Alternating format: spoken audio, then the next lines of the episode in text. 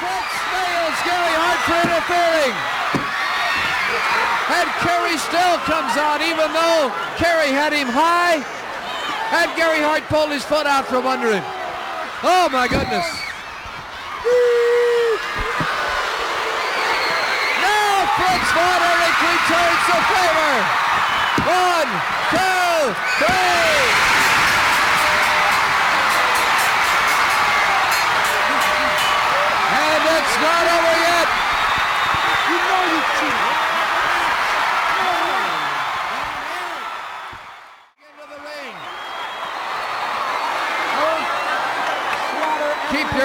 One-man gang. I don't like his presence in the ring. Here comes help from the back.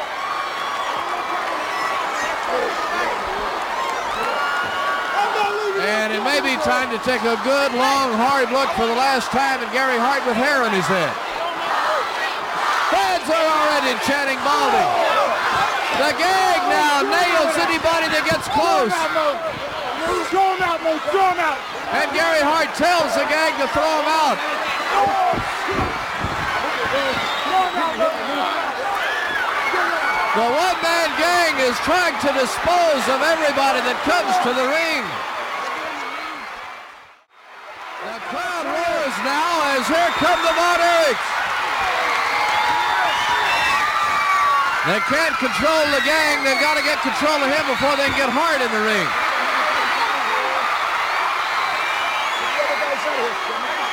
Kerry and Kevin have the gang hung on the turnbuckle now. And the gang is now handcuffed to the ropes. Nothing he can do now. The one-man gang handcuffed in the corner. Fritz von Erich has Gary Hart. It's like old times again. There's the knee. And chairs are brought in.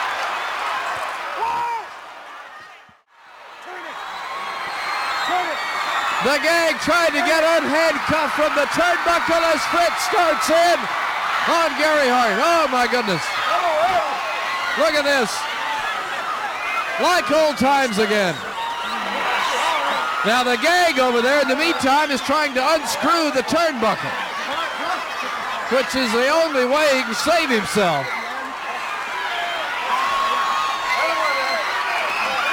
Gary Hart being saved by Fritz von Erich is carrying Kevin and Mike hold him down.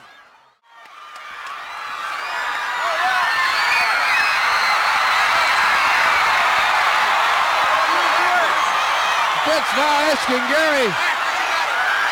But look out, what's the gang doing? The ropes are beginning to fall loose now as he tries to unscrew himself. The gang is loose. Gang is loose. Look out, and Gary Hart has the chair, and now I begin to get worried. I can't believe he unscrewed the whole turnbuckle. Now what's going to happen? Gary Hart's head has already been shaved. The hair is in the ring, as you see. There is no top rope.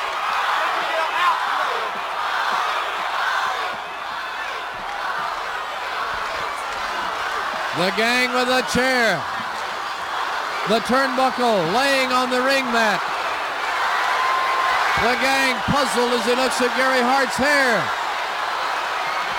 Fritz to the floor. Well, I don't know what's going to happen. This is the Pro Wrestling Reflection Podcast with your host, the Professor Chalbello Veracruz. What a run! Mr. Wonderful Tommy Wonder, And I will take the powers of those that have no fear! and the prodigal one, JB. The queen, yeah. The cream of the crop. Now it's time to go back in time in the time machine. Dusty Rhodes! Too sweet! The living legend, Bruno Sammartino. Austin 316 says I just whipped your ass. To be the man, you gotta beat the man. Woo! Look at this. He's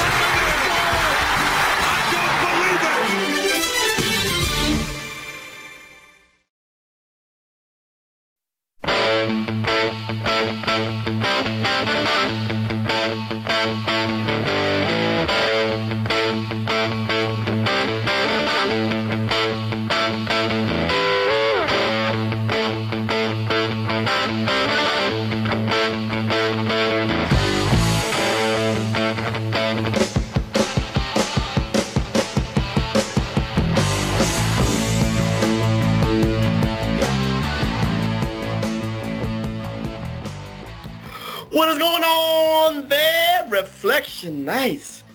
You know what? We have turned a page. And before we, I even start my spiel here at the PWS Networks at Podbean.com, before I give credences to the Magnificent 70 Elite, 8 to 99, the Terrific 10, before I even give acknowledgement to all the ites, the left, the right, the dem, the repubs, you know what? For any podcast, for any social media platform, we must, you know, acknowledge the fact that this is a dawning of a new era. Yes, we are the PWR podcast here at the PWS Networks at Podbean.com. And shout outs to our Haminites. Shout outs to our Big Vitoites. But before anything, this is the first nostalgic podcast with now with now knowing that Vincent Kennedy McMahon Jr. is not in power of World Wrestling Entertainment. The 40-year run is over, Reflectionites. And you know what? Even though we're a nostalgic podcast, we've talked about WWE from the past. We've talked about WWF. We've talked about Worldwide Wrestling Federation. We've talked about Sammartino, Pedro, Bob Backlund, Hulk Hogan, Stone Cold, The Rock, HBK, Bret Hart, John Cena. But again, we've been doing this podcast for how many years, TW? Like four, give or take? Six, man. Six? No, us together. Almost six, five and a No, no, half. as, as a duo, as a duo. I'm not talking Oh. about all, four. At- At least four, yeah, yeah. Yeah. We've been doing this four years and we've done it knowing that Vincent Kennedy McMahon, senile, perverted as he is, was in charge of WWE. So this is the first time we are acknowledging a nostalgic podcast that we are. Vincent Kennedy McMahon is no more. Will he become Bernie Madoff 2.0 in jail? I don't know. I'm not gonna. I'm not here to talk about the present. I'm here to talk about the past. But at least I acknowledge that this is the first pro wrestling reflection podcast without Vincent Kennedy McMahon under the helm, under the stewardship of World Wrestling Entertainment. And now I will introduce myself because I am vain like that. I am the most nostalgic one. I am the magnanimous one. I am the studious one. I am the stupendous one. But most importantly, I am the glorious one. The only objective man in the IWC, YWC, punditry. The only objective man in this political spectrum. You're a friend of mine, the Professor Chabela Cruz. And I'm not here alone because again, this is like a, this is a different, this is a dawning of a new era. And I'm here with my brother from another mother. The conservative liberal, the liberal conservative, Dr. freaking Stein himself. Rob Riggle-esque, Nicolas Cage-esque. He looks like Sean Connery from The Rock. That's just my own humble opinion, but you know, you take it for what a grain of salt reflection is. Tommy Wonder, and he is holding up a vintage Vincent Kennedy McMahon announcer's action figure. How's it going, TW? And again, this is a dawning of a new era. We're doing a podcast knowing that he is not under the, the charm, under the stewardship of World Wrestling Entertainment anymore. You said it a little differently than I would have said it. I would have said Vince McMahon has retired. You you said it like there's a statue and the military is throwing a rope around its neck and ripping it down I'm, like you said. I'm being objective. Yes, they call it uh, they call it retirement, Objective. which is a great PR word, but we know he was forced out. Gotta be gotta be honest. Uh, well, I don't know about forced out. Uh, I think he finally just said, you know what? I'm 77 years old. What do I need to stick around for? But someone put up uh, a video. I think it was on our page, and it said too soon. And it was when Triple H came out and told Vince he was being relieved of his duties, and he cried. And I thought, that's passion, man. That guy probably in that promo, which was probably what four years, five years ago at least, because Triple H has the ponytail. Um, Probably was that was like 2014. give or take. Yeah, so so almost ten years ago, and he he that was some good work, man. It- it- like he looked like, and, and I imagine he's somewhere right now feeling that way, right? And probably watched SmackDown, which was kind of still like it would have been if he was there, and then Raw was supposedly different. I it felt like Raw to me, um, but I didn't see the opening, and I heard it started with fighting, whatever. But anyways, you know. I, I'm going to say it right now because the 12 people that listen to this show probably already read my opinion on the thing. Look, he didn't do anything anybody else wouldn't do, and I don't feel bad for any woman who knowingly sleeps with a married man and then takes money to not Basically, she's bribing him, even if he's giving her hush money. It's a bribe. Um, we all know there are women in the world that exist that way who now now now let me also state he's a piece of trash for betraying the vows of his marriage. I'm not giving him a free pass, but he's not a criminal. Is my point. Um, Oh yeah, he's a rich per- perverted bastard. But that's a that's, I that's don't even legal. know. I don't even know if perverted is the word. He's a man that loves women and he's surrounded by hot chicks. Um, it's it's it's the bottom line. It's here's the deal.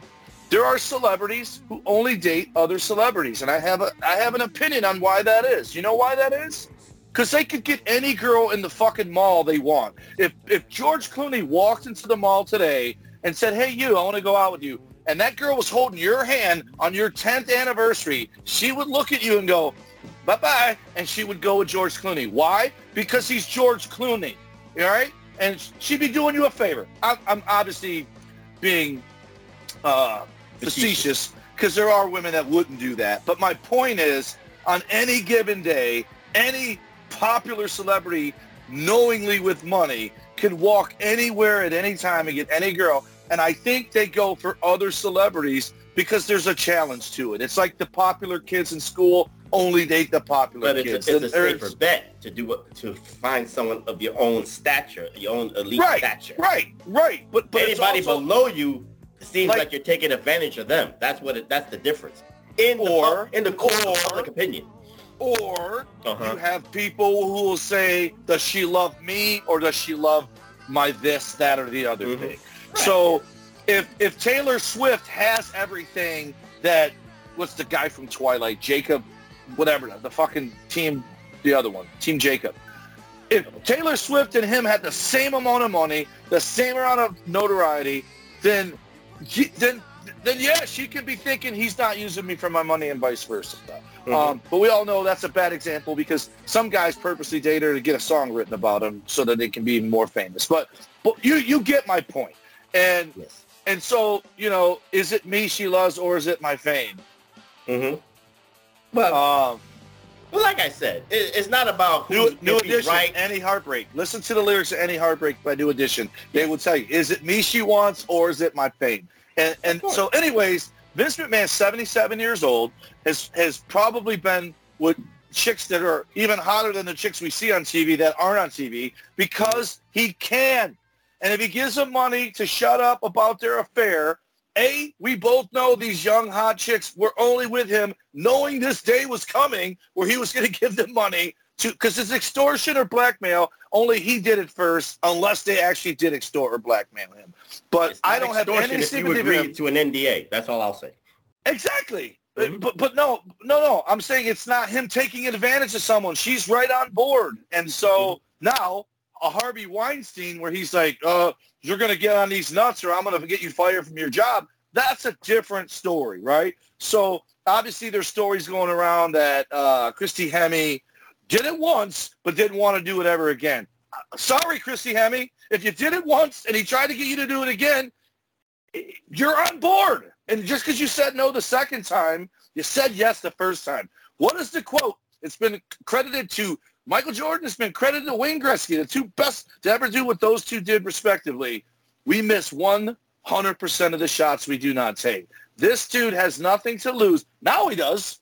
He didn't 85 to fucking 2005, but now he does because all we got to do is hit on a girl and we're fucking hit with a Me Too movement because it's gotten that ridiculous so that people who actually do get, you know, violated or whatever, people second guess every story now because of all the girls that go out there just doing it to get some dude in trouble because they're mad at him. So we're left we're left in a world where I'm back to if you don't have evidence, I don't believe it until you do. And that sucks. The way it's the way of the new world. But like I said, it, it's just it's not even about is he right or wrong. I'm not talking about Right, we're not doing right. morals and ethics. Right, It's right, just that we are just a bunch of podcasts. We're we're part of hundreds of podcasts, whether it's Thousands. on YouTube, whether it's on Podbean.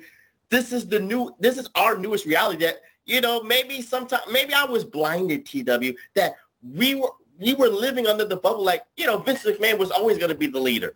Again, you're right. He's 77. You're supposed to, you know, wind down. You're supposed to retire. You're supposed to, you know, go to the Bahamas or go to Florida and relax with your millions. He didn't want to do that. That's why we. I just kept saying it. Just we can both suit- agree. We can both agree. I think you agree with me on this, especially that promo with Triple H. At the end of the day, Vincent Kennedy McMahon's first and only true love is the World Wrestling Federation. Whether you, we can call it the fucking World Wrestling Entertainment all we want, it was Mhm. the World Wrestling Federation. That's what he. That's what he chopped the fucking W off there and made it two W's and an F. That is his baby. That is his legacy. That is his passion. Um, and yeah, he didn't get everything right these days. But you know what? Uh, there's still stars that were created in the last 10 years that people would say, you don't know what he's doing no more yet. He created new stars. So, yeah, he probably should have stepped down or at least let someone help a long ago. But I, I, I hope it, it changes things somewhat, but I hope it still stays the same. I was just talking to my buddy Jeff last night. I said, you know, I don't, I, I, I understand it's going to come across as I'm knocking everybody else, but I said when I watch Impact, when I watch AEW, when I watch MLW, when I watch WWE, obviously they're four different shows, Mhm. but something about the WWE is just different. It's it, uh, like their camera angles, their their their Their formula. Their formula is no, no, not own- the formula. The presentation is like the the fonts, the the screen. I I don't like that shit on SmackDown where there's looks like a floating Roman Reigns that's not really in the arena, but it looks like that on TV. But they got rid of a lot of that shit. But but anyway, they- they're just it's so well done. Like overproduced, call it what you want, but it just seems bigger than life. And then obviously AEW seems bigger than Impact, and Impact seems bigger than the MLW and NWA because they're in such small buildings. But Mhm. but they all come across as wrestling shows. WWE comes across as like must see. I, I don't know if that's necessarily what it is, but the spectacle of it. And then Jeff said it to me. He goes, Tom, they're recording shit with cameras for stuff that doesn't even exist yet, so that when it does exist, they already have footage recorded, you know, like TVs in your house. And I'm mm-hmm. like, yeah, that's got to be it. And and it's just different. You could have the exact same match in a WWE ring and then have it in an AEW ring and have it filmed by the respective companies, and it's just going to look like night and day, two different things. And it's Yeah, it's crazy it- to me. But That's what That happens said- when you invest. I'm going to make a bold prediction. What's that? And I'm on the fence. I don't even know what one it's going to be until it comes out of my mouth right now. I think there's a lot of people out there that are hopeful that there's going to be a WWE AEW joint show. And I, I am going to predict that will not happen under Triple H because it's like I always say, you don't see Ronald McDonald running around in his commercials chasing Burger King. You see Burger King chasing Ronald McDonald because number two puts number one in their video every damn or commercial every time. Number one ignores number two because it's free publicity. Now, if times fall hard on WWE, they're too successful to need to do it. Is what I'm saying. Like, there's Mhm. no, there's no, there's no. well, again, ring. it's a it's a new world, new regime. I can new see ideas. trading talent, trading talent. Like, hey, we'll give you these couple guys for those couple guys. That's how you get around contracts and stuff. I could see something like that happening, but I don't Mhm. see a joint show because you're gonna end up with a couple fucking thirty minute draws, a couple Well, double DQs, and a fucking Again, We're not out. the fu- we're not a futuristic podcast. We're the nostalgic podcast. So we'll leave that for the for the other people. We leave that to the other professionals to do that job to predict the future. But we're here to talk about the past, to talk about the glory days of professional Woo. wrestling. And with this episodic episode, TW, since you excuse me, since you wanted to talk about the camera angles and the cameras and the lights and all that stuff, we are going to go back to Dallas, Texas, May of 1985, the second annual David Von Erich Parade of Champions in honor of the memory of David Von Erich, the eldest of the brothers of the Von Erichs. And TW, since you want to talk about, we're not going to talk about the event first. We will talk about what happened within the event. We know the circumstances of why this event was created because David Von Erich passed away in 1984, gone too soon. He has he died in Japan. You know, food poison. Uh, it wasn't food poison, but it was something inside his stomach. Some people said he was he was drinking a lot of alcohol. He fell asleep and you know never woke up. Whatever the case may be, I'm not going to go into that. And TW is holding the NWA World Television title, the red uh, colored belt. I like that one. It's not bad, but it's not my favorite. But neither here nor there. But TW, since you was talking about WWE's camera angles, we have to give homage to the camera angles, to the camera production of Fritz von Erich. Even though he was old in his ways, he was, you know, he was the old carny. He had, he was old school. He was working under the umbrella of the National Wrestling Alliance. He was trying to, you know, take the NWA to the next level in the 80s. He thought that his brand, his presentation, his formula worked for the NWA. And, uh, and eventually they had a party in the ways a year later, but we don't have to talk about that. But TW, talk about how innovative world class is with what you just talked about with WWE with their cameras and production. I get it confused all the time, but I'm pretty sure it's world class. A lot of people say, and we've talked about this in the show before, that TV production wise, Fritz was ahead of everybody. Like Fritz did something and then Vince copied it, made it better. We always have to add that. He made it better.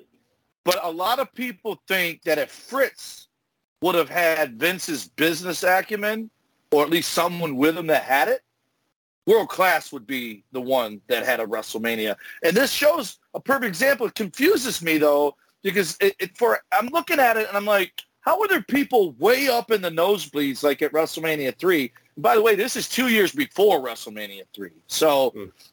but how are there people up in the nosebleeds and yet different camera angles. I'm like, there's nobody in that section. And I'm like, this is weird. Well, I finally figured it out. They didn't put the ring at the 50 yard line. They put it at like the 10 yard line and they did it like a horseshoe. Like mm-hmm. there were no fans on that side other than on the ground.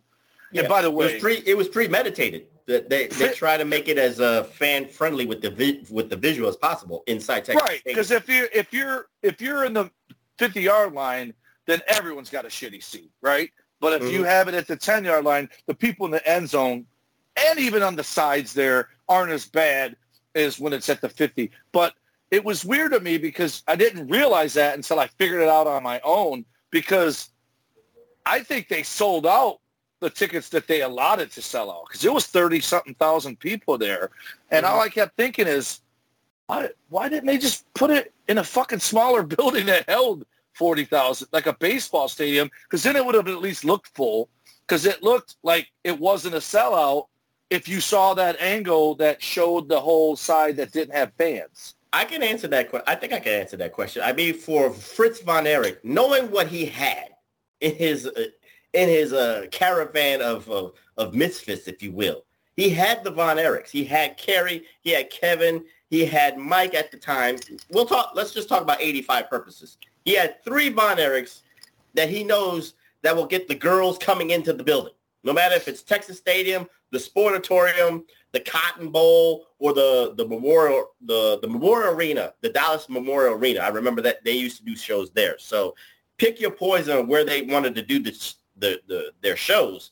He was guaranteed that at least let's just say 75 percent was going to be filled to to a capacity that he he could actually generate some money TW. So I'm trying to answer that question. Two, you know, for the parade of champions, I don't know, you know, again, let's just do hindsight here, TW. I don't know if I want to make money off the death of my son. This is not an event I want to I'm I want to honor my son. Don't get me wrong. But I don't want to make a buck out of this and make it an annual event because it will kind of hurt me. But I understood why Fritz wanted to do it. Technically, I thought his biggest event in world class was Star Wars, which is in December, like Thanksgiving or December. I forget which way they kind of did it, but it was it was around Thanksgiving or Christmas time. They did Star Wars around that time. So I don't know which one is bigger, but I guess you would have to say Parade of Champions was the premier event for world class because Fritz von Erich's son was the honor, you know, it was an honor to his memory and his legacy. What say you, TW? Uh, yeah, I mean, I, I, 50-50. Uh, I understand what you're saying about making a buck. You'd feel a little guilt off of it. But at the same token, token, it's a wrestling business. And if there's a way to make money, that's why you're in the business. But I think it's also a way to honor David forever because, you know, whether it sells or it doesn't sell, this show every year, my, my I'm going to have a wrestling show in honor of my son every year. Obviously, I don't think he knew the dominoes that were going to fall would fall because Hold, hold, your thought for a second. I'll, i just want to put for logistics in comparison to the 84 parade to, to the 85 parade. 84 parade, I believe 40,000 attended because it was the first one, of course. Right. 30,000. So you lost 10,000. So maybe it hurt.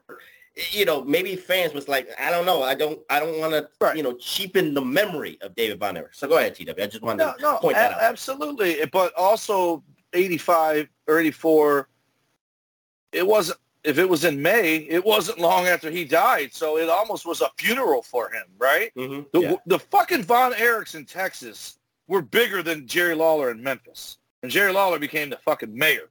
So you know how big that, and they were big in all of Texas, not just Denton, you know, mm-hmm. not just Dallas. The Von Erichs went any, they had their cartoon the WWE had a cartoon on national. The Von Erichs had one just in Texas, right? The Von Erichs cartoon.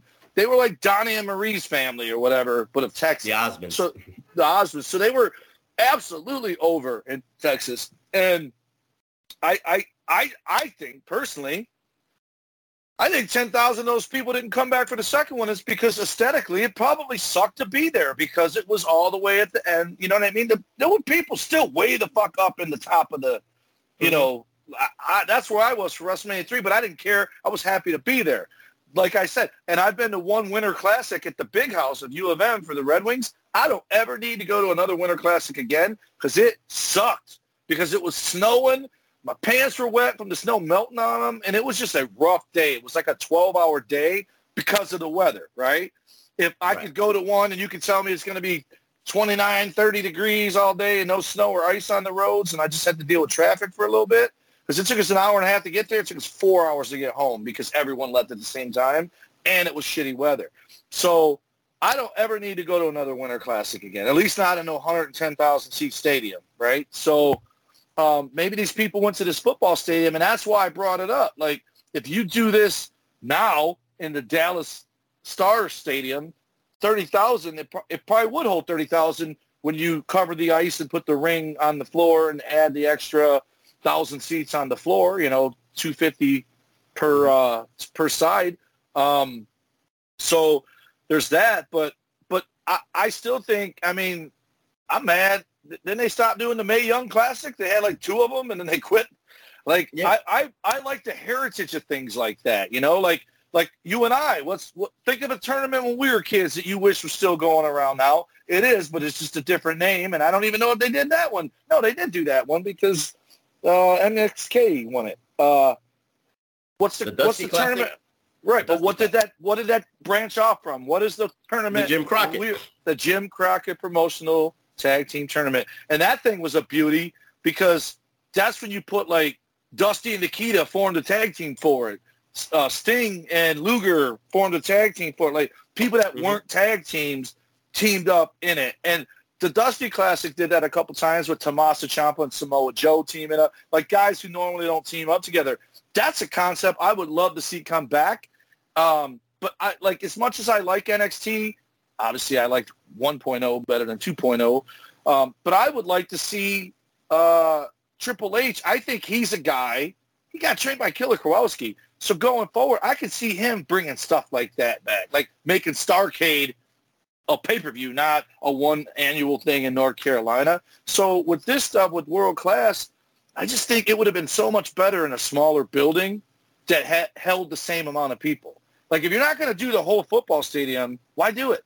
Just like that Larry Zbyszko versus Bruno I, I at Shea Stadium. The, it, but it's the it's the logic, TW. I remember in the '80s, it wasn't like it wasn't like Fritz von Erich cared like visually that if you was watching this, you saw empty seats. He just wanted you to see, uh, you know, a bunch of people. He wanted to hear screaming. It was in a stadium. like the- but that's the thing. The, the, the screaming doesn't carry like it does in an arena. no, I know. It but- leaves.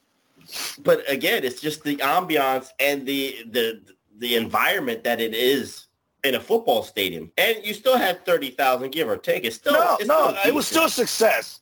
But I'm just saying, as a fan, if I'm in that third fucking row up at the top, high fiving the moon and the sun, depending on what time it is, I'm not going again. Well, maybe Fritz von Erich should have did his due diligence and said to those people up there to move them down to have an appearance that it looked bigger, without Right. you know, without Roll out, up. roll out those those stands that are portable, so you can Right. make it all four sides. Like, because that's what they did when the Pistons played the Silverdome. Mhm. They put a wall up. They actually cut the thing in half. And Monsters of Rock band tour was there. And Mhm. while the Monsters of Rock concert was going on, the Pistons were practicing for the playoff game against the Celtics on the other side of it. Like it was all it was closed off, separated. So if you did something like that, and then then it looks visually better to me. And again, I still I don't No, think they could have moved those people down. This is hindsight. Right. This is already For- for well sure, done. for sure. So For either sure. way, e- either way, we're talking about this.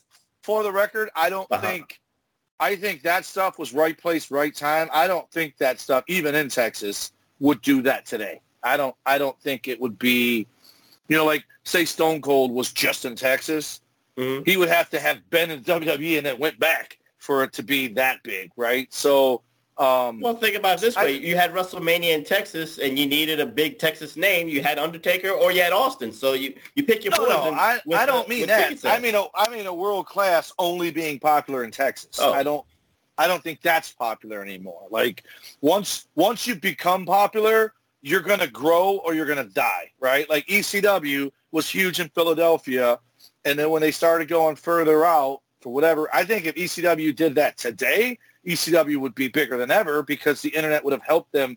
It was it was too early in the internet to help ECW along. It's still tape trading days back then.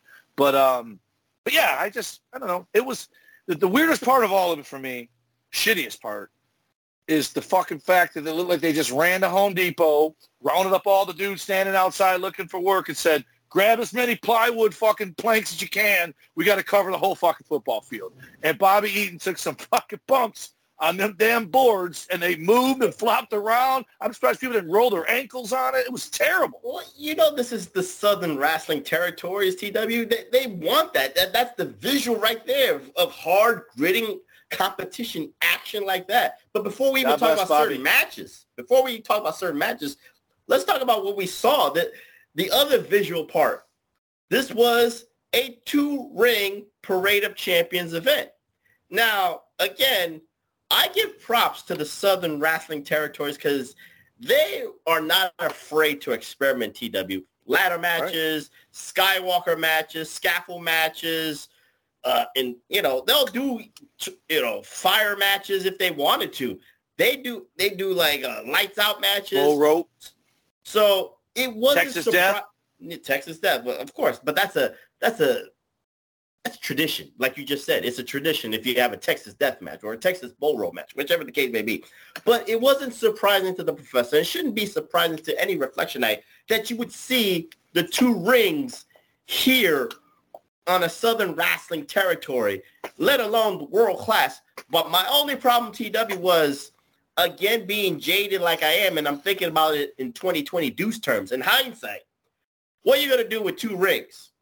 Now, again, we can talk about every match if you want to, but the problem I had, this is I, this was a gimmick to put two rings for the Parade of Champions. So maybe Fritz von Erich took a gamble saying, all right, one one ring is good for you know for the purposes of Texas Stadium. I put two rings, maybe I can get fifty thousand because then I I could put action in one side of the ring and you know on the left side where half the half the crowd on that side could see better, and then you know the other side can see whatever the case may be. I think that was the gift. That was the gamble because when you do two rings, TW, what are you what are you expecting to see? War games. You expecting to see some kind of gimmick match, but TW, the matches that we saw and we're not going to talk about the whole event, uh, Reflection Nights. We're only going to talk about the main crust of the card of the Parade of Champions here.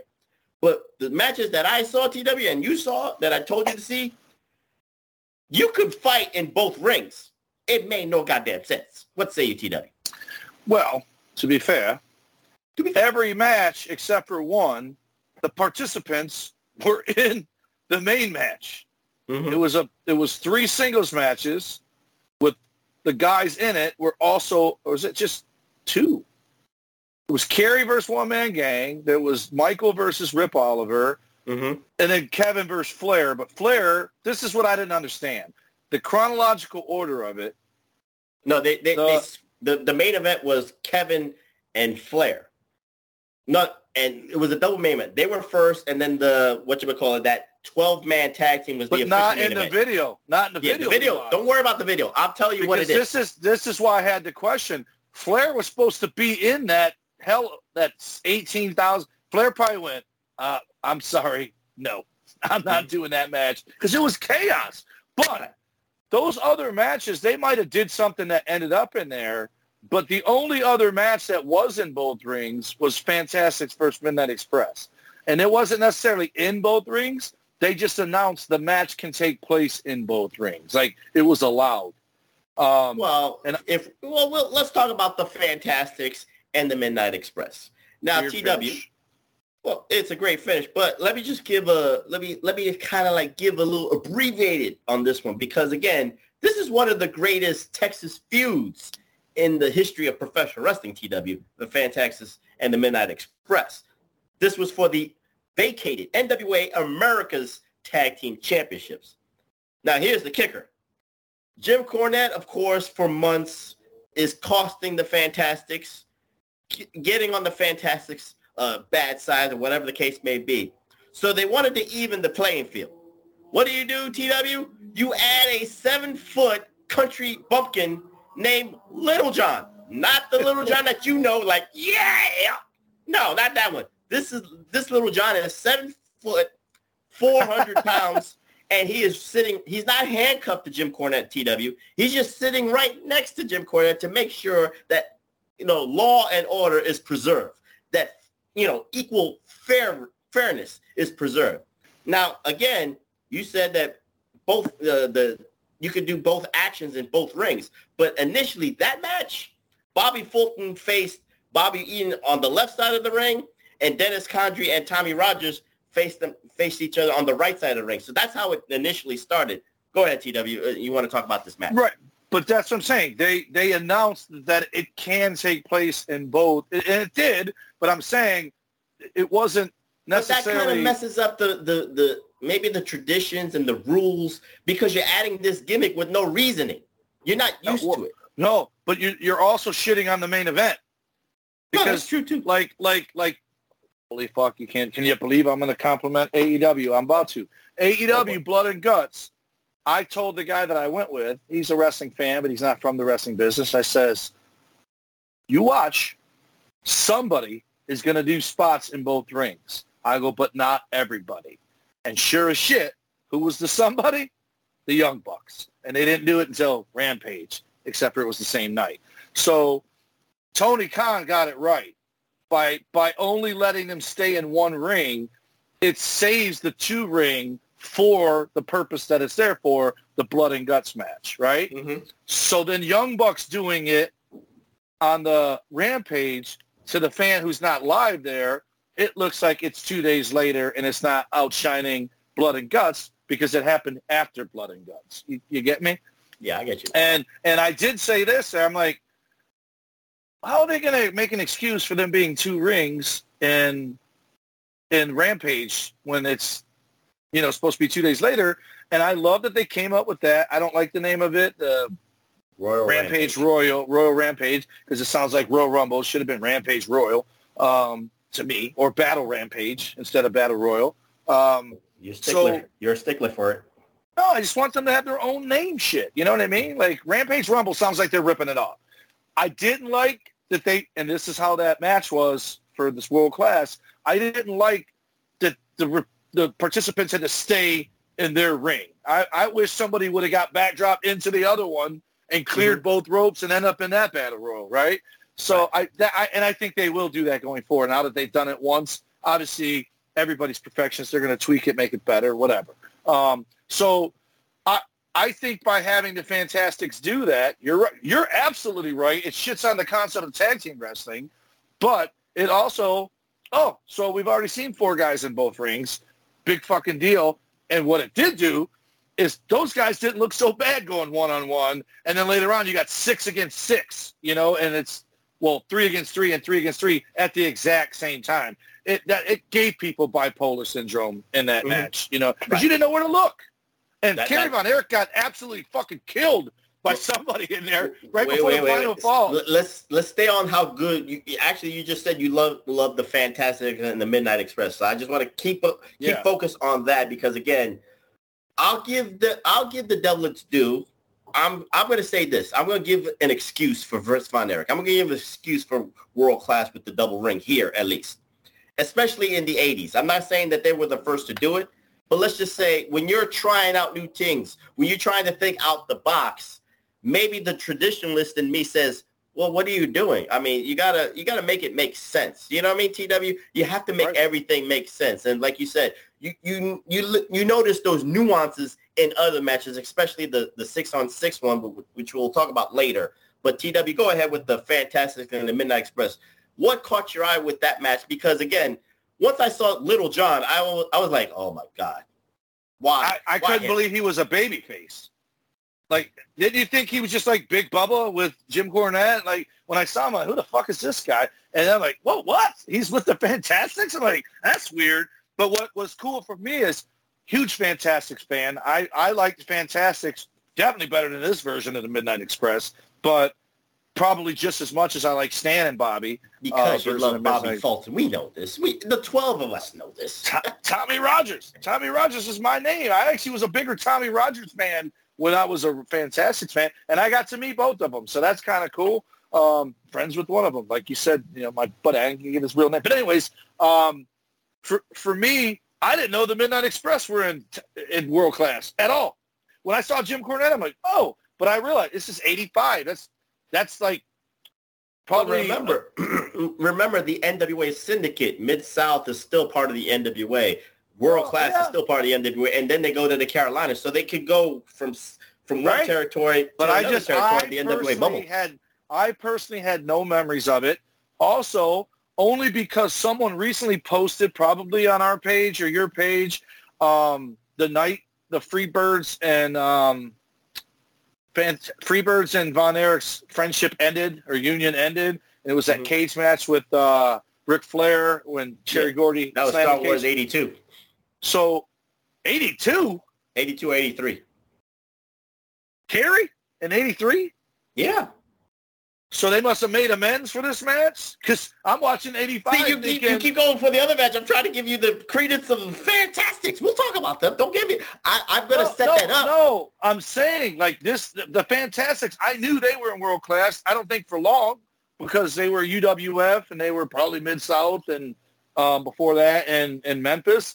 Um, but I had no idea the Midnight Express were there. So and and then the Von Erichs teaming with the Freebirds was weird to me. And I'm like, mm-hmm. oh yeah, this is before the Fallout. But now you're telling me the Fallout was three years earlier, two years yes. earlier. Yes. So see, so here's here's the cool thing. When I was telling you earlier, I had a situation with my daughter. I took it urgent. So I didn't think I was going to have time to watch the hour and 27 minute version that you had given me. Um, mm-hmm. So I, I watched the 37 minute version on the Peacock, which started with One Man Gang versus Kerry and ended with that fucking 12 man debacle, right? Mm-hmm. But that was their weekly TV show condensed down. It was almost the exact same show, but only 37 minutes. And so um, what I decided to do, I don't know if I will, but they have world class on the Peacock listed as seasons. And you can go back. Season four is 85. Season mm-hmm. three is 84. Season two is whatever. Yes. So you can actually go back and, and you can watch. Yeah. You can watch it weekly like you're watching Monday Night Raw. And I don't know how long I'm going to do that before saying, okay, this is way better idea in my head than in reality. But I, I, I want to do that with a Monday Night Raw. Actually, I want to do that with Nitro, not for our show, just for me, because it'd be way too hard to fucking keep it continuous on our show. Um, I want to go back and watch the Nitros that I didn't watch when I chose my side, right? When I was mm-hmm. wrestling and really didn't watch either one of them. And I want to go back and watch Nitro, Thunder, Saturday night. Nitro, Thunder, Saturday night. Then watch the pay-per-view and feel see how it feels building up now to, compared to how it felt back then. So I saw that with World Class, and I thought, man, I'm going to give that a shot, right? But I didn't even know Kerry was around in 82, 83. Of course he was. I thought he came around in 84, 85. No, Fritz was pimping out his boys that early, at an early age. It was David that was supposed to be the, the champion first, and he was so close, and Kerry wasn't like, uh, he was kind of iffy. He was on the fence of trying to get be full gauge with professional wrestling, but I think David's death kind of forced him into to the wrestling right. bubble because again, Kerry wanted to be an, an, Olympian. I remember that much. He wanted to be in the '84 Olympic team, but neither here nor there. But with the the with the Fantastics Midnight Express match, and we'll put a bow on this. The Fantastics win the NWA America's Tag Team Championships. I, I, I love that it's the America's Tag Team Championships, not the World Tag Team Championships. Because again, U.S. U.S. Tag Belts, they're bringing it back. Yeah, the NWA, the well, Billy Corgan's NW, uh, NWA yeah. is bringing that back. But you know what's funny, TW, with the America's Tag Team Champions, they they rarely appeared in the Carolinas. So this was basically a Texas title. So no matter what, they never really traveled to the to Jim Crockett's territory to defend the America's title. And if they did, it was not on TV because I guess that TBS wouldn't have allowed it, or maybe Jim Crockett didn't want to allow it. But what say about the finish of the Fantastics winning this match? Because Little John had his had his moment in the sun, if you will. I think it's botched because Dennis clearly pinned Fulton before Tommy Rogers pinned Bobby. Mm-hmm. Clearly. And I think they're supposed to do it at the same time. And that's why the draw goes to the Fantastics, makes fans leave happy. But God bless those referees. Those referees suck, and I'm usually a connoisseur of being. They both look like rock and roll Buck Zumhofe and Scott McGee's love child. Like that's a great like one of one of the one that looked like rock and roll Buck Zumhofe was like something Manning or something. Rick Manning. But, Rick Manning, but he he overruled Scott McGee saying no, they won. He's like okay, and I'm like what? I'm like Dude, Dennis Condrey pinned Bobby Fulton three full seconds before Bobby Eaton got pinned by Tommy Rogers. Like they weren't even in position for the roll up yet. And then he counted. So the other referee's up and watching him count and then says, no, they won. But I think their reasoning was, was Cornette caused Bobby Fulton to get pinned. So like, no, that don't count. This one does because he rolled him up, even though Big John helped him. And that was the whole redemption because Cornette did it to Bobby and he did it to the other Bobby. Mm-hmm. Apparently it was Bob, Bobby takes the bump night, but uh, but uh, I, it, it was confusing. I I thought for sure when they gave the belts to Midnights and they celebrated and the other referee's like no and he gave them to the Fantastics. I thought the other referee was gonna like fuck you, my call counts, and they were just gonna be held up. I did not right. think that the fucking Fantastics were walking out there with them belts, and I just thought, oh man, that's thank God for that, not having instant replay back then. Um, you know, because well, how do you justify that? Well, let me just say this. It was a staple in NWA lore that the referees kind of like were part of the story. Like one referee can out like outrule the other referee, correct the referee's mistake, say this is what I saw from my vantage point, and then the crowd goes crazy because then you know the good guys triumph after that. You know what I mean, TW? So it does. I, I used to miss, I kind of missed that kind of a booking, but again, we're too smart for it. And it just, right. We won't accept it right now. It's kind of like stupid, stupid booking now. I, I don't know why, but again, it is what it is for it's dumbed down. Yeah, we've dumbed it down people, so much that we can't even people, People are afraid to try new shit because they're afraid it's going to get shit on. Right? Because of the critics. Like Kevin Nash this week, he says two different things. Shocked the fuck out of me with the second one, but he talked about how AWA sounds dated. So of course you knew uh, what's that dude that literally has a fucking umbilical cord of a dick in his mouth from JD Vieira or whatever. Is that the guy who, who comes after you on there? And oh, no, it's JoJo. JoJo.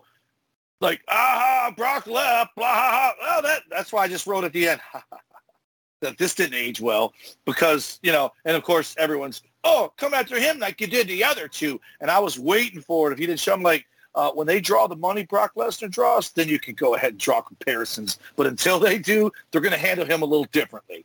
Um, now, if Matt Riddle left, it'd be good riddance, motherfucker. You know, I love Matt Riddle, but he ain't Brock Lesnar money, right? So, mm-hmm. but anyways, um, Kevin Nash said AEW seemed dated because it does. It, whether you want to admit it or not, it does. It comes across. It, he said Thunder, I think Nitro.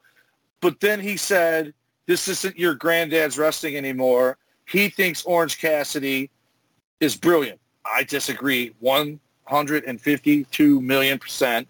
And he also thought he's an acquired or, taste that even I don't like. So it is what it is. Right. I like that he doesn't do that the whole match because that's what my interpretation of it was. Like the whole match was that. And after seeing him live, he's over. People like him. The putting his hands in his pocket. If we're being fair and honest, it's no different than putting on Socko or Santino's Snake. It's it's it's comedy, but it's uh, people like it. So do no, it, but right? No, but what you're saying is something new. I'm not talking about that. I'm saying that this is something no, no, traditional that the referees did back in the 80s but, but that you can't do in 2022. Because today, work. because today they got their own shit. But Wardlow selling to Orange Cassidy is what we're watching right now. That that people who are AEW fans were like, oh, Wardlow should have killed him. But those same people would bitch about Goldberg squashing people. You know what I mean? So you can't you can't win everybody. You can't. Of course not. Of course. And and I'm stunned that Kevin Nash put that over instead of going like but but you know what? Kevin did say he personally doesn't like it, but he understands that other people do. And that's that's what's missing in today's fandom. We watch world class. We watch World Championship Wrestling. We watch WWF. We watch all of it. And Professor, we accepted it. We, we might have loved it. We might have hated it, but we accepted it. We didn't try to rewrite the shit.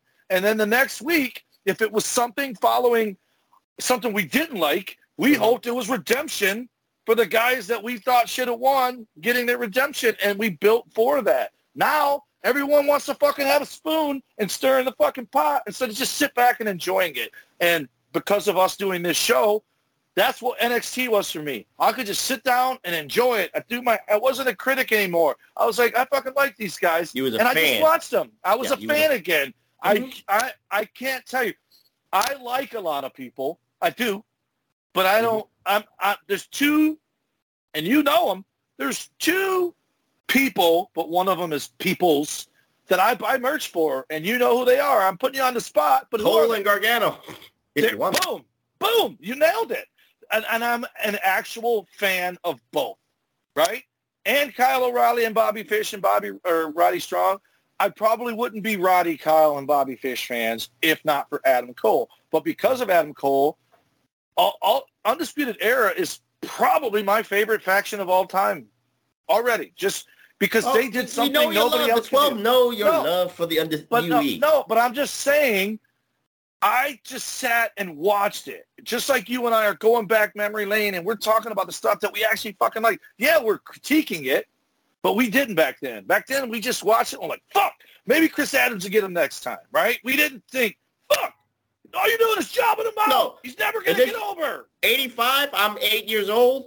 I'm looking at this and I said, oh, this is new. This is interesting. I want to see where, where this goes. I'm not yes. saying that this is, you know, I'm not talking about traditions. I'm not talking about, oh, the rules. Or, I'm not talking about anything. But it is what I'm the professor right now. This is 2020 Deuce. That's what I'm saying right now.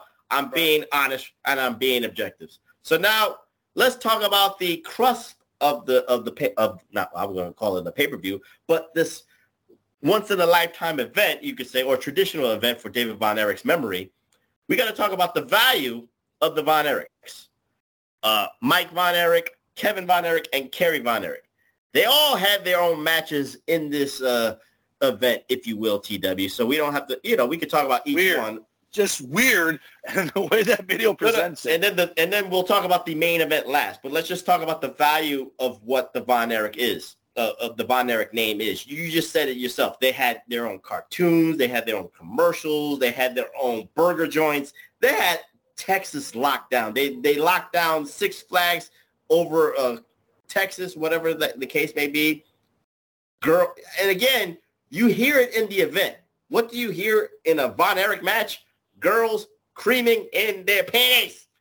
You don't hear that in AEW. You don't hear that in NXT. You don't hear that You in hear- WWE. No, you hear guys screaming in their panties in AEW, but go ahead.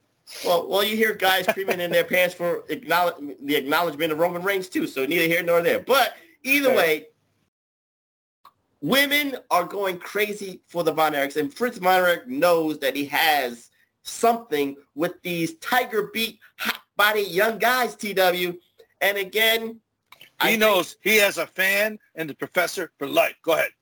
Look, eh, shut up. But anyway, TW. Before we talk about the, let's not talk about that six six on six debacle first. Let's talk about the Kevin Von Erich versus Ric Flair.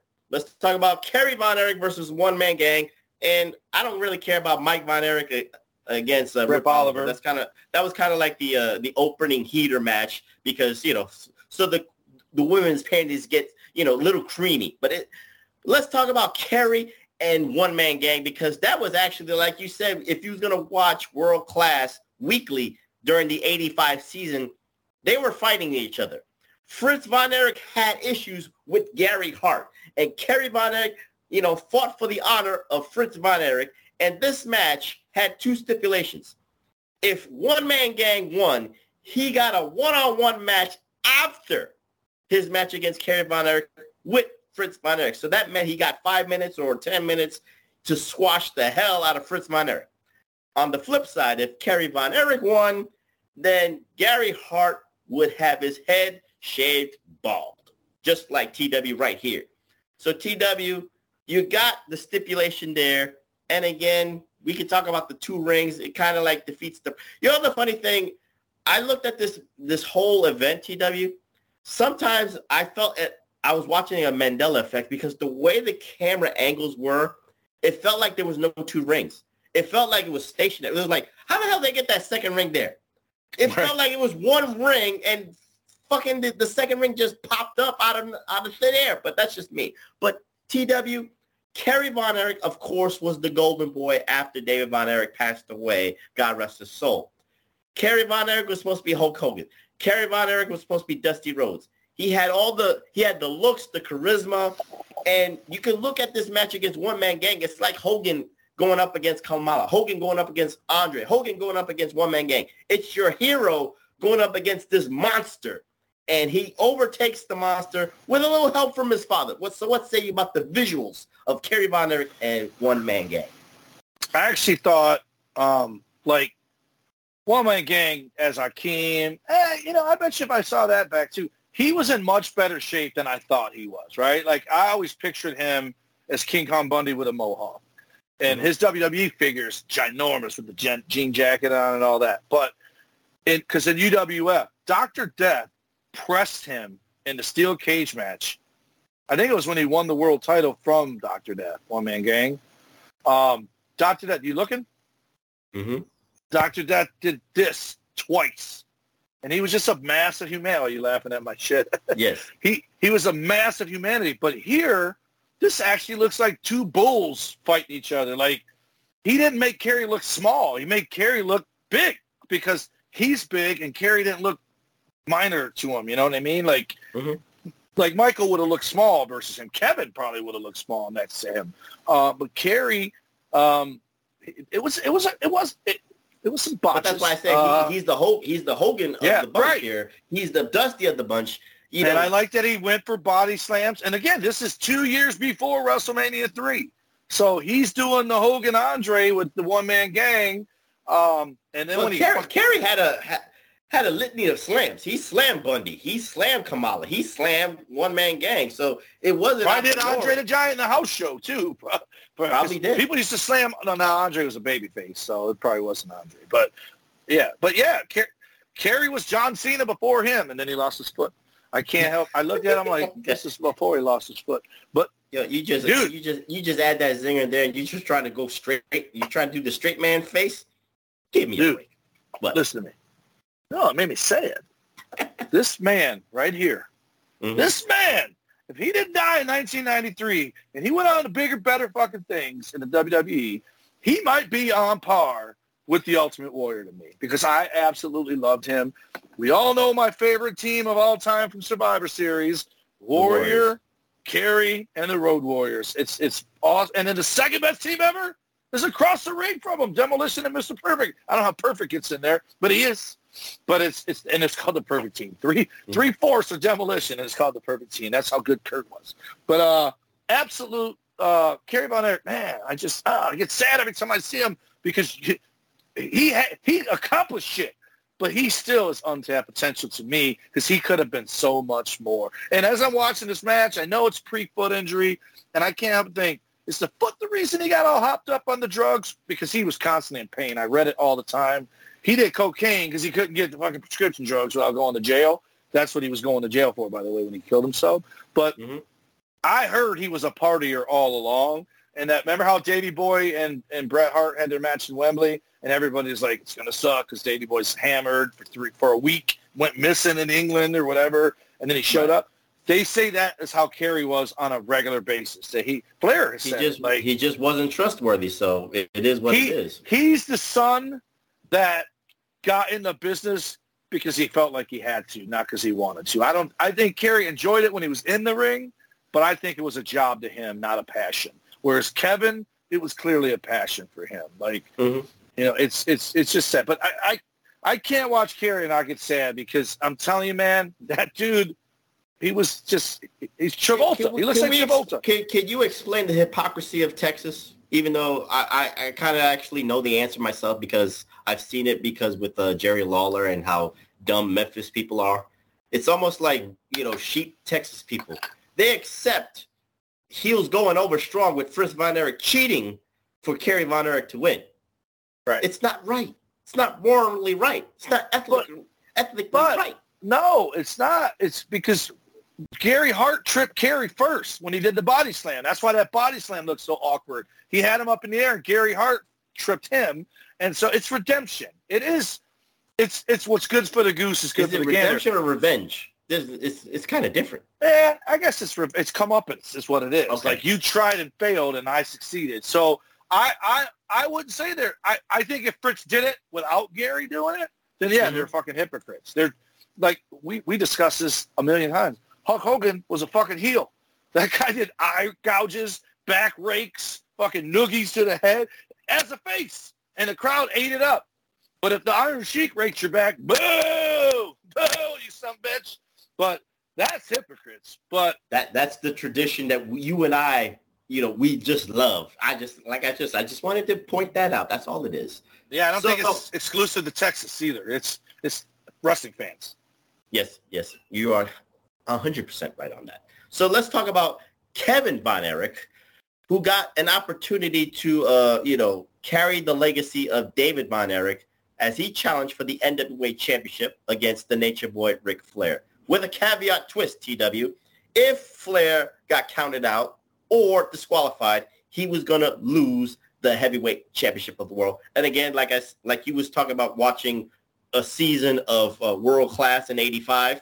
Kevin Von Erich had multiple chances at the NWA Championship in the Sportatorium, and he always won the match by either countout or disqualification. So it came to fruition that it was in Texas Stadium. It came to fruition that it was the David Von Erich second annual Parade of Champions. So it would be apropos for another Von Erich to capitalize on the biggest stage, if you will, TW. But lo and behold, it ends in a double countout. But now, as we talked about Kerry Von Erich being the Dusty Rhodes uh, and the Hulk Hogan of the Von Erich uh, tree, family tree, Kevin Von Erich, would you say, is like the Bret Hart, the, the Shawn Michaels of the Von Erich tree, where he can have the technical matches, he can match you hole for hole, or he can match you strike for strike, because a lot of people said that Kevin Von Erich was one of the heaviest strikers in the Von Erich family. What say you, TW, about this particular match here? I feel like, and I fast forwarded through a lot of it. I'll be honest, but I stopped. I stopped when I saw spots. Mhm. Kevin was fucking up often, and you could see it in Flair's face. Like, what the fuck, right? Like, it looked like Flair was trying to do that spot in the corner where he gets slammed by every single person he's ever wrestled, Mhm. and that Kevin came in too late. So Flair just jumped down, and then Kevin picked him up anyway, and then Flair raked his eyes and fell to the floor. But I feel like Flair wasn't in it. Like the like from remember how I told you when a champion comes out, I try to read their body language to see if they're winning or losing a belt. I think we all know, definitely in hindsight, I think the fans were hopeful for a different result. I think we all knew Flair wasn't going to just lose his belt to a Von Erich every year on the anniversary of David's death. So you almost knew Kevin wasn't winning that belt. And so putting the stipulation in there that if he gets counted out, after watching him win by count out a million times, people are like, yeah, that's your hypocrisy. Do, I want my idol winning his first world title by count out? That's garbage. That's Bush League. I want a pin. I want a claw submission. I don't want no damn count out victory. But they're frustrated because he keeps winning matches by count out. But Flair looks so disinterested. It wasn't the normal Flair. It was not the fun Flair, if you will. Like Mhm. that's the cool thing about watching Flair wrestle. Like his ah, you know, those when he wrestles Luger, Sting, Nikita, Animal, Hawk, whatever. He he just makes you laugh while he's getting his ass kicked because it's fun. And he does the little spot where he takes the face bump. I just feel like Flair was not into this, and that's when I thought this is going 60 minute time limit because I forgot that the one man gang uh, Kerry match I had watched on the network. I didn't Mhm. realize it was on last after this, so I thought that whole last hour. I'm like, so he's probably in there going, I can't believe I got to do an hour with this asshole, and I, it just Kevin didn't look good to me at all, at all, and and and then the finish the finish wasn't explained very good to me by the commentators, but if you overheard Kevin and Kerry and Mike in the corner before Fritz came in with that bullshit microphone stuff, and the crowd popped for it, I'm not going to say it. I'll let you say it after you do the match finish, but you can understand what was happening because the Von Erichs lost their shit. Yeah. Well, basically, the finish is they both went to the floor. Kevin was trying to get back into the ring. Flair played defense. He stayed, you know, he held him outside the ring, so it Right. ended in a double countout. Kevin got pissed and put the iron claw on Ric Flair, would not let go. The referee, Rick, uh, Rick Manning, tried to get him off. Kerry, Mike tried to get him off. And then, you know, I was waiting for Mama uh, Von Erich to try to get uh, Kevin Von Erich off, but she wasn't there. So it took Papa Fritz to get Kevin off. And of course, like you said, Fritz put the got on the mic and said how proud he was of Kevin.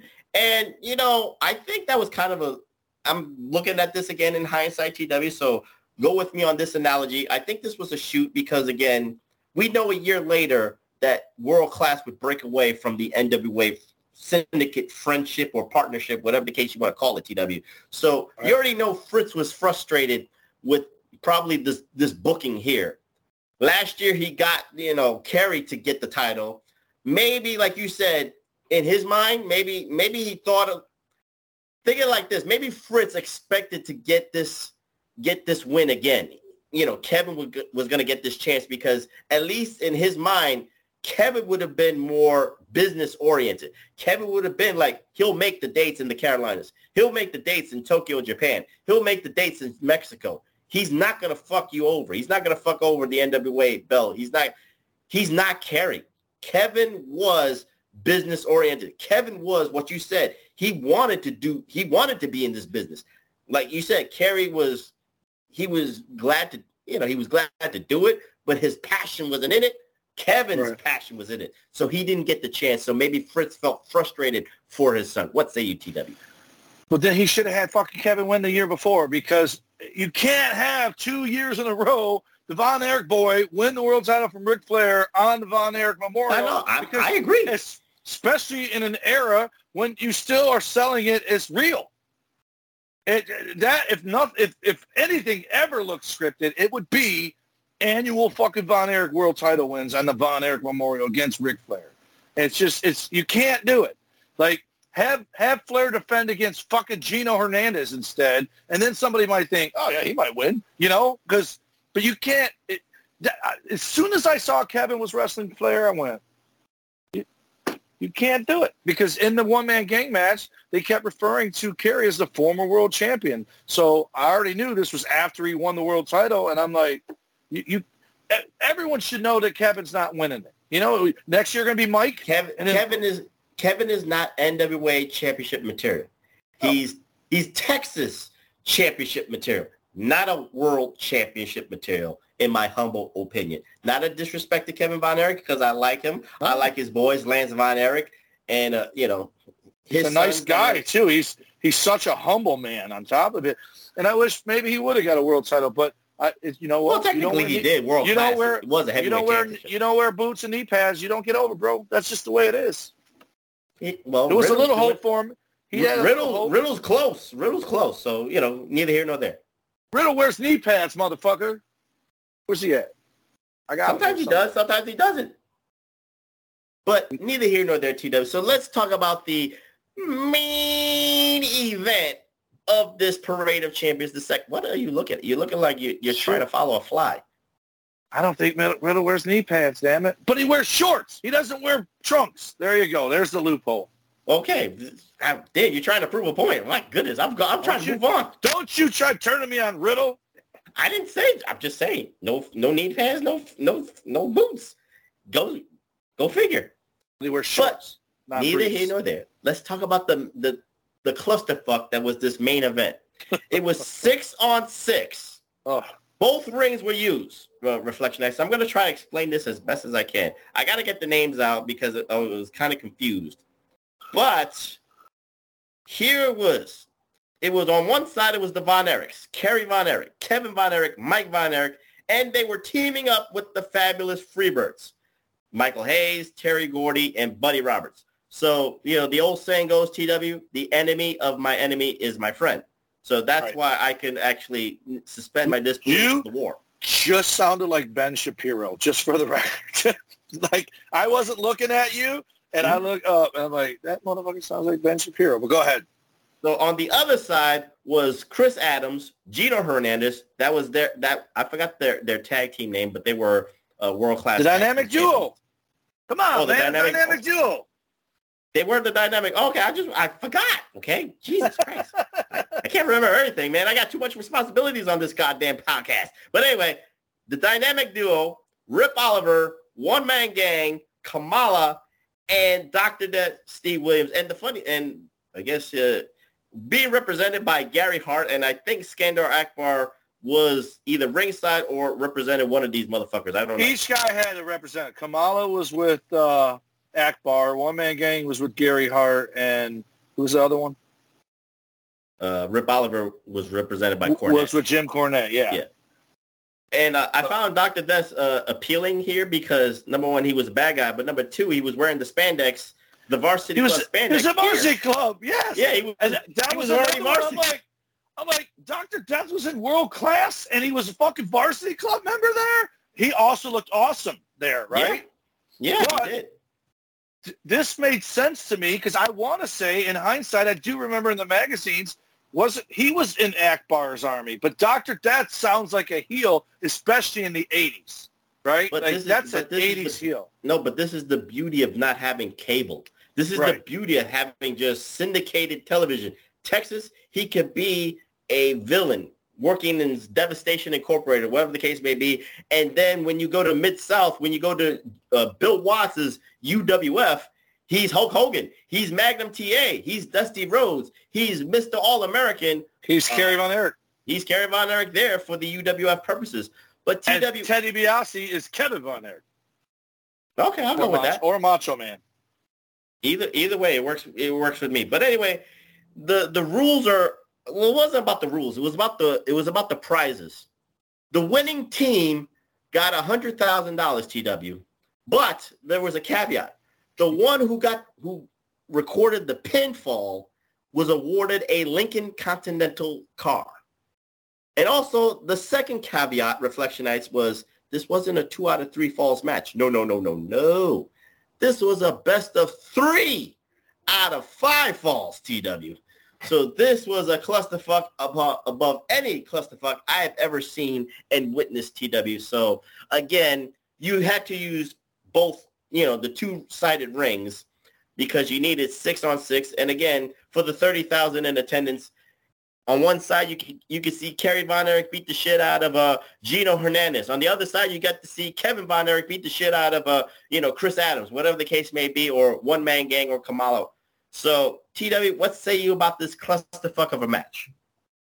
Absolutely fuck. First of all, how the fuck, excuse my language, Travis, if you pick this one to come back, you have 12 dudes you already have Michael Hayes and Buddy Roger, Buddy Roberts looking alike if you're not looking at their face.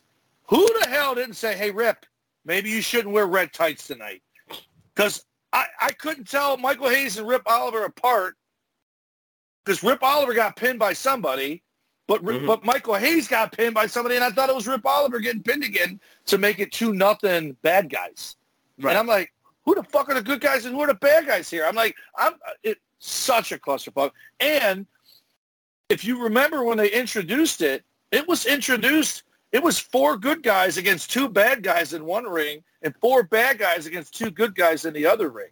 Yeah. And, I, and I'm like, what the fuck is this? War games? This is a coin flip? Like, why is it not three against three? Or you know what I mean? Like, mm-hmm. yeah, three on three on both rings. But then there was guys in both rings. It ended up looking like a fucking battle royal at one point with only like three guys still in the other ring pulling a Jon Moxley, just sitting there while Blood and Guts isn't airing that ring on TV, just sitting in the corner like he wasn't just in this match. And then the rest of them are in the other ring. Oh, by the way, side note, this is the first fucking YouTube video you made me watch that wasn't complete and utter shit. It was it was just as good a quality as the network. I give you good quality all the time. Don't don't give Dude. me that shit. You've given me some Memphis shit that I felt like I was looking, I was watching through a screen door from a block away. Uh, Just fucking shh. Again, I give you A plus quality stuff, but neither here nor there. But TW, looking at this, forget about the the, the ending because we'll, we'll talk about that in a second. Let's play hindsight 2020 deuce. This is 1985 again, this is after WrestleMania, the success of WrestleMania 1. So now everybody knows that Vince McMahon ain't playing. Everybody knows that WWF is, ain't playing. So Parade of Champions, while it's honoring David Von Erich's legacy, Fritz Von Erich has got to do something business-wise to get, you know, the aftermaths going crazy, right, TW? So with the two rings, visually, it's there. What would you have done with the rules? Forget it. War Games is too easy. But what would you have done as a booker with the rules with these gentlemen? Would you have started maybe, let's say, Kerry Von Erich in one ring, one side of the ring and Gino Hernandez on the other side of the ring, and then they do a War Games? Would you try to do the War Games or Royal Rumble kind of rules with that was sentiment? Uh, well, someone is going to have to fucking smarten up Sunday and stop with the predictable fucking heel wins the coin toss Mm-hmm. If you're going to start with Kerry and Gino, then after five minutes, a heel and a face to join. It shouldn't be every other. First of all, this will speed the fucking thing up. And second of all, it'll stop insulting our intelligence of a heel winning the coin toss or the match that determines mm-hmm. who gets the, the advantage, right? So uh, what I would do different, first off the bat, especially they had their loophole when Flair wouldn't participate. So that means they either threw, I think they threw Kamal in there because he was the only guy in the match that didn't have a match. Everybody in the match had a match with somebody else earlier. Uh, mm-hmm. Well, Doctor Death didn't either. But so Doctor no, Death, they, they, they, all had matches. We just didn't see that on on okay. on, on this one. Gotcha. Okay. So so what I would have done because do the math. Six guys splitting a hundred thousand dollars is like sixteen thousand five hundred each. Woohoo! Right? Hey, that's a lot in eighty-five purpose. Right, but you have five five guys, and then each guy's getting twenty grand, and then and then and then Kevin gets the car or whatever, right? So whoever gets the pen gets the car. It just makes more sense. Like twenty grand sounds like it's worth it. Sixteen five is like, eh, I'll fucking spend that at Ramshorn later. But the bottom line is, it's it's a clusterfuck. There's too many people with six. Um, there's obviously a referee in each ring because there's two simultaneous matches going on. Um, what would have it even better? Fuck it. Have two one-on-one matches going, and then add two guys, and then add two guys, and then add two guys until everyone's in it, right? So then, then you speed it up, and then they have to stay in their ring, and then when all twelve are in there, go anywhere. But this best of five bullshit, that it no. You have no no finish until all twelve guys are in the ring. That way you get an excuse for Kerry and Kevin to beat the shit out of Gino Hernandez for 10 minutes while everybody's laying dead instead of pinning somebody.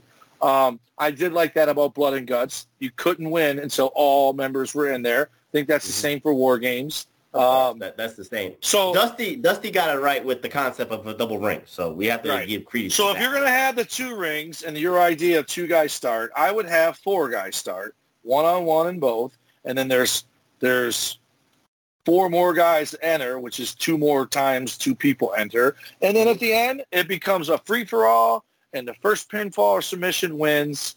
I, that's one thing I don't like about Blood and Guts is where someone has to say I quit. That that part I don't like, which is I think is no war games you can pin a guy, right?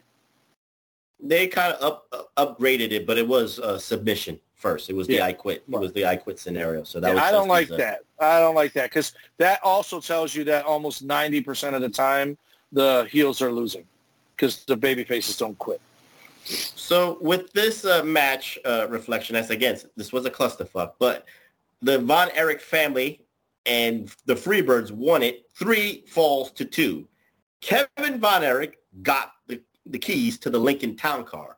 However, Gary Hart because he was already bald, he was mad, he was fuming. He did not want the Von Erichs to have a celebratory afternoon, if you will, Reflection Night. so he ordered one man gang to destroy the Lincoln Town Car. However, he was thwarted off by Kerry Von Erich and Mike Von Erich. But those dastardly dynamic duos of Gino Hernandez and Chris Adams, gentleman Chris Adams, destroyed the Lincoln Town Car. Oh, you know, he they just fucked up the windows. It, you know, it's not like you can't replace the windows, TW. But for Mark Lawrence, who is the voice of world class, how dis- how dastardly, how disgustingly that the dynamic duo would dis- besmirch the prize, the Lincoln Town Car prize of the Von Erichs. So, TW, what say you about the ending? And we'll put a bow on the Parade of Champions, the second annual Parade of Champions. I watch this thing, I'm left wondering how the Von Erichs are as popular as they are because they look like spoiled brats at the end. They look like spazzes. Kerry looked about as dumb as fucking the dumbest guy on any fucking sitcom ever. And Kevin just looked like a little whiny, but he, that's what I was talking about in the ring. He's like, Three times you threw me out of the ring, stopped me from getting back in the ring. I was I was gonna get back in there, which A implies he wanted to win by count out. That's not a hero's win, right? And then Fritz bring his fucking old fat ass in there and goes, I'm proud of my boy tonight. And the place lights up. And I'm like, what the fuck? What? What are you proud of? That he couldn't get back in the ring? And like, it's just, it, I, I, I just, and, people are shit, and, man. And people the, the chain, Vince McMahon is the king of fucking a car up when you have Stone Cold Steve Austin put cement in a vintage Corvette mm-hmm. and completely fucking crushes the thing, right? And you know that thing became a write-off because no insurance company's paying that out. Um, so for them to break the window, you and I both know, and they went over and looked at it to make sure they didn't fuck up the metal. They put a new window on that motherfucker, and it was right back at the lot for sale later on that day. So it just was it was so hokey. First, have had a had a partnership with some dealership with some Lincoln Town Car dealership. It was a commercial. do it, of course. It was a commercial. Yeah. So obviously, a hundred grand in 1985 is a lot of fucking money. But I still think for prosthetics, what not prosthetics, whatever, for whatever aesthetics, edit, aesthetics for mm-hmm. aesthetics, it should have been each man 120 grand. Or the other out would be the winning team, the pinfall guy gets the car and the other five get 20 grand each, right? Because the car is supposed to be worth more than 20 grand. So you have all that and, and everything. It, it's good, but it's just so like this is their big show. This is a big time in, in world class because of the whole thing with David. Um, all eyes are on them. This show showed me why Vince became the global entertainment leader in world class Stanton. They just didn't have it in them. You know, they were they were way bigger than they should have ever been in Texas, and God bless them. They should have been happy with that because if he would have been happy with that, world class would have lasted a lot longer. But they Well- got delusions of grandeur, and and you don't have the right people helping you. You run out of money, and your kids got to go work up north. And again, in my opinion, and you could agree or disagree or have a different take, the pressure that WrestleMania 1 did, the, the success of it, this event, because, again, it's David Von Erich's legacy, but they had to do something. They had to put a gimmick to it Right. right. for the for the money, for the gate, for you know, for eyes on the on the on the product of world Oh, yeah. class. You So can they- do that. Watch what we do. That's what uh, you know. Everyone's waiting for their response. Right. So the pressure got to them. Do you agree with that? And then we'll put a bow on this. Yeah, but uh, yeah, because I mean, you almost could have just got away with some kind of fucking Texas folklore match, like the Texas Death Match. Have the first ever fucking five five guys on each side, you know, where they're all tied to one guy in two Right. rings. Some something, but the way they did it in best of five, it just seemed like everything they did was trying to be grandiose. Like, oh, two out of three, fuck that, three out of five, motherfucker. But we're still gonna So- do the heels So go if they did a, so if they did the if they did a World Series best four out of seven, you would have not watched this, right? Fuck, dude. Half the building would have been leaving. They would have been driving out of there. It's too much. There you Too go. And with that and with But that being God said- bless them. Uh-oh. A for effort. You got to try. Just like AWA did WrestleRock that year or Mm-hmm. 86, whatever year they did WrestleRock. You had to try. And uh, and obviously Ric Flair, uh, Ric Flair, NWA already had Starcade and whenever the Great American Bash started before WrestleMania, so they just had to make those bigger, Great, which Great- actually was an Great. American Bash started two months after the Parade of Champions. That was the first Right. one. So Right. with that being said, Reflectionites, we close on this episodic episode of the PWR podcast, the second annual David Von Erich Parade of Champions. And next week, Tita, you know, I'm not going to be one of those people. I think the Reflectionites would have, looked at the professor knowing how, you know, cynical I am. I'm not going to do a spotlight on Vincent Kennedy McMahon next week. No, I'm not going to do that. So I will keep you on your toes, Reflection. I'll keep you on your toes. We might do a spotlight. We might do a movies. We might do a rivalries, but we'll do something and we'll do it because we are the kings of nostalgia. And with that being said, TW, give out those socials so we can get out of here. And you know that that one is still on a timeout. Spotlight, spotlight, spotlight, spotlight, spotlight. Oh, I, All right. I see the suggestion. I, I hear you. I hear you. Alrighty.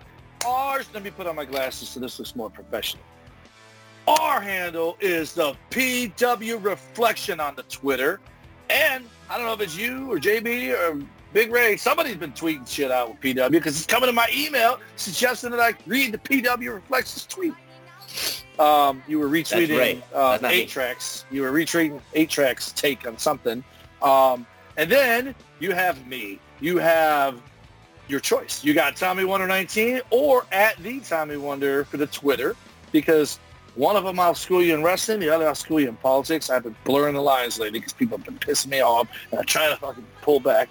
Uh, also, my Instagram is Tommy Wonder 19. My TikTok is the Tommy Wonder. My Facebook.com backslash Tommy Wonder. Snapchat is number Wonder.